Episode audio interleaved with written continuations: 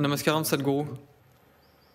Vous avez parlé dans tellement d'institutions, d'entreprises et de conférences prestigieuses et mondialement connues. Pourtant, il y a un segment de la presse à sensation qui est constamment contre vous et qui vous accuse des choses les plus insensées et les plus infondées. Pourquoi attirez-vous une critique aussi incendiaire, ce qui n'est le cas d'aucun autre leader spirituel dans le pays? Voyez, regardez comment je suis, c'est pour ça. Eh bien, voyez, c'est la saison des mangues, l'arbre est plein de fruits. C'est la saison des mangues.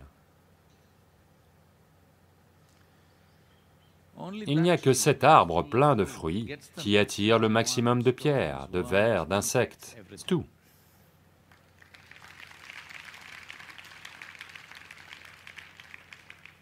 Si vous êtes un, arbre épineux, sans fruits, qui va vous jeter une pierre? Personne ne va vous en jeter une, personne ne veut gâcher une pierre pour vous. Si vous êtes plein de fruits, sans cesse ils vont vous jeter des pierres. Donc c'est un indicateur, c'est un baromètre, c'est un thermomètre qui montre que vous avez des fruits, c'est pour ça. J'utilise le mot thermomètre intentionnellement, d'accord? En ce moment, c'est la chose la plus précieuse. Tout le monde demande, où est le thermomètre? Pas assez de thermomètre. Donc, ces gens nous ont pris pour cible ces 27 dernières années, uniquement des locaux, nulle part ailleurs, uniquement des choses locales. Il faut que je vous dise cela, probablement que beaucoup d'entre vous ne savez pas tout ça. Quelle est la nature de ces attaques à répétition? On est en 1995, 1994, on a aménagé ici, environ 65, 70 d'entre nous. Un très... comment dire? Un groupe de gens très enflammés et déterminés.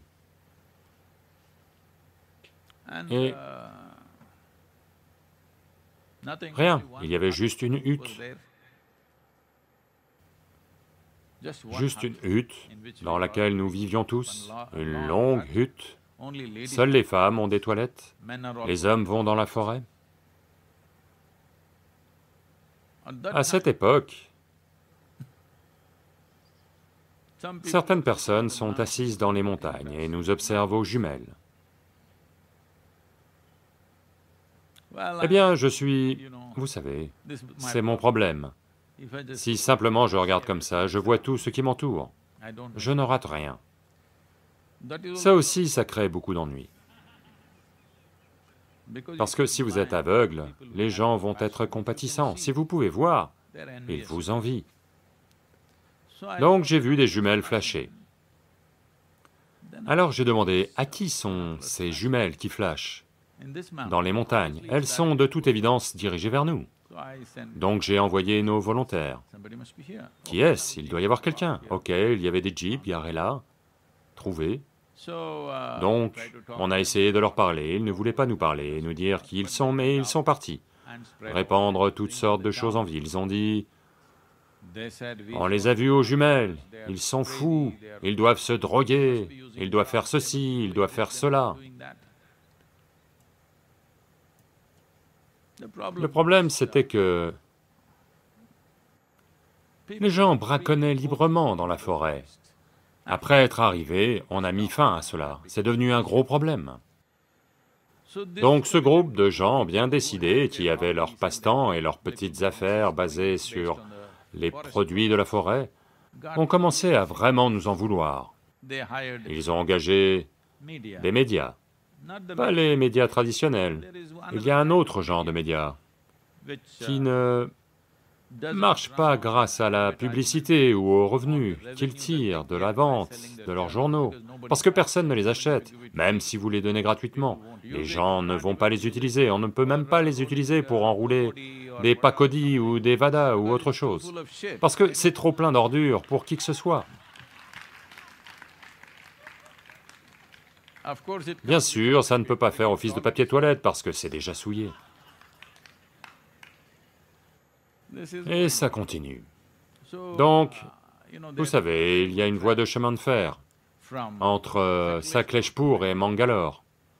Un tronçon de 36 km, une voie avec un écartement d'un mètre, maintenant je pense qu'ils sont passés à une voie large. Sur ces 36 km, il y a plus de 100 tunnels et 300 ponts. Donc j'avais marché le long de cette voie un certain nombre de fois, moi-même. Donc j'avais parlé à nos volontaires ici, et leur avais dit, on devrait tous y aller une fois. Donc, à cette époque, il n'y a pas encore de temple. Aucune obligation pour nous, donc on ferme notre ashram. Fermer l'ashram veut dire quoi? Il n'y avait aucune porte à fermer, juste une hutte. Mais on a noué une corde. Il y avait des bâtiments en cours de construction, le bâtiment triangulaire était en cours de fabrication à l'époque, donc on a décidé qu'on allait partir pour une marche de 12 à 13 jours. Donc on est tous partis en laissant l'ashram. Vous ne pouvez pas imaginer cette époque, comparée à ce qu'on est devenu. On pouvait juste fermer l'ashram et partir. Donc on est parti marcher. On devait revenir au bout de 12 ou 13 jours. Le neuvième ou dixième jour, les gens ont commencé à nous appeler parce que la presse parlait beaucoup de nous. Pourquoi? Parce qu'on a tué quelqu'un, on l'a enterré et on est tous partis. Eh bien, qui est-ce qu'on avait tué? On ne le savait pas. Ensuite, on est revenu, il y avait des rumeurs dans tous les sens. Oh, ils ont tué quelqu'un et ils l'ont enterré dans la forêt, ils sont partis. Bien sûr, ces torchons impriment tout ça. Ensuite, quand on est revenu, le jour où on est revenu, ou juste la veille, le département de la forêt s'est mis à chercher l'odeur qui se dégageait ils ont creusé l'endroit et ils ont découvert que quelqu'un avait tué un python, un grand python, qu'ils l'avaient dépecé, pris la peau et qu'ils avaient enterré le corps dans la forêt, et ça sent. Donc ces gens ont inventé une histoire, et ont dit qu'on avait tué quelqu'un et qu'on était parti. Donc à partir de là, ça a commencé. Ils continuent encore avec les mêmes histoires, ou des histoires similaires. Nous, on est allé de l'avant et on a beaucoup avancé, mais ces gens en sont malheureusement toujours au même point. Je veux qu'eux aussi aillent de l'avant, mais, vous savez, trop profondément dans la bouse. Je vais vous raconter ça. Vous n'allez pas croire ce genre de choses. Le premier groupe de brahmanchari est arrivé. J'ai dit à tous les brahmanchari hommes, pendant quinze jours, vous devez aller aider dans une maison de retraite. Toutes les femmes brahmancharini, je leur ai dit, vous devez aller aider dans un orphelinat. Donc on a trouvé un orphelinat à Coimbatore qui était dirigé par une vieille dame. J'y avais séjourné auparavant en arrivant à Coimbatore. Un endroit très rudimentaire. Elles sont allées s'installer là-bas. La nourriture était très moyenne. Trois de nos brahmancharini, trois ou quatre ou cinq d'entre elles, je crois, la nourriture était très moyenne et elles sont toutes tombées malades. Elles avaient des vomissements et de la diarrhée. Donc trois d'entre elles ont dû être admises dans une maison de repos du coin. Immédiatement, les mêmes médias écrivent. Alors, ces gens du centre Isha Yoga, ces Brahmancherini, sont toutes venus se faire avorter dans une maison de repos. C'est ce genre de personnes. Que faire avec eux? Ils vivent dans les ordures et vendent des ordures. Comme ça ne se vend pas bien, ils se sont aussi rendus compte que si une fois tous les trois mois ils mettent ma photo en couverture, leur torchon se vend un peu. C'est leur gagne-pain. Quelle façon horrible de gagner sa vie. Je leur souhaite de trouver de meilleures façons de le faire. Donc ça n'a pas d'importance, parce que je me suis consciemment rendu comme ça. Vous pouvez soit m'aimer, soit me détester, vous ne pouvez pas être entre les deux. parce que je n'aime pas les gens qui sont entre deux. Mais malheureusement, ces gens ne vous détestent même pas. Ils essaient juste de gagner leur vie, grâce à vous. Une existence de parasite.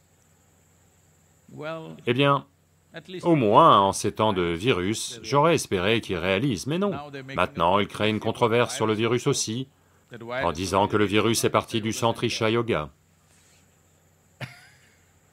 Voyez, certains d'entre vous étaient en colère quand j'ai utilisé le mot Wuhan. Mais maintenant, nos médias rapportent que le virus est parti du centre Isha Yoga. Pas les médias traditionnels, les médias responsables ne font pas ce genre de choses. Mais ces torchons le font. Vous savez, des articles de 4 ou 5 pages, je suis en couverture de ces... Je ne sais pas pourquoi ce genre de journalisme a été qualifié de jaune, peut-être parce qu'il est merdique. Donc je suis en couverture de ces magazines, une fois de plus.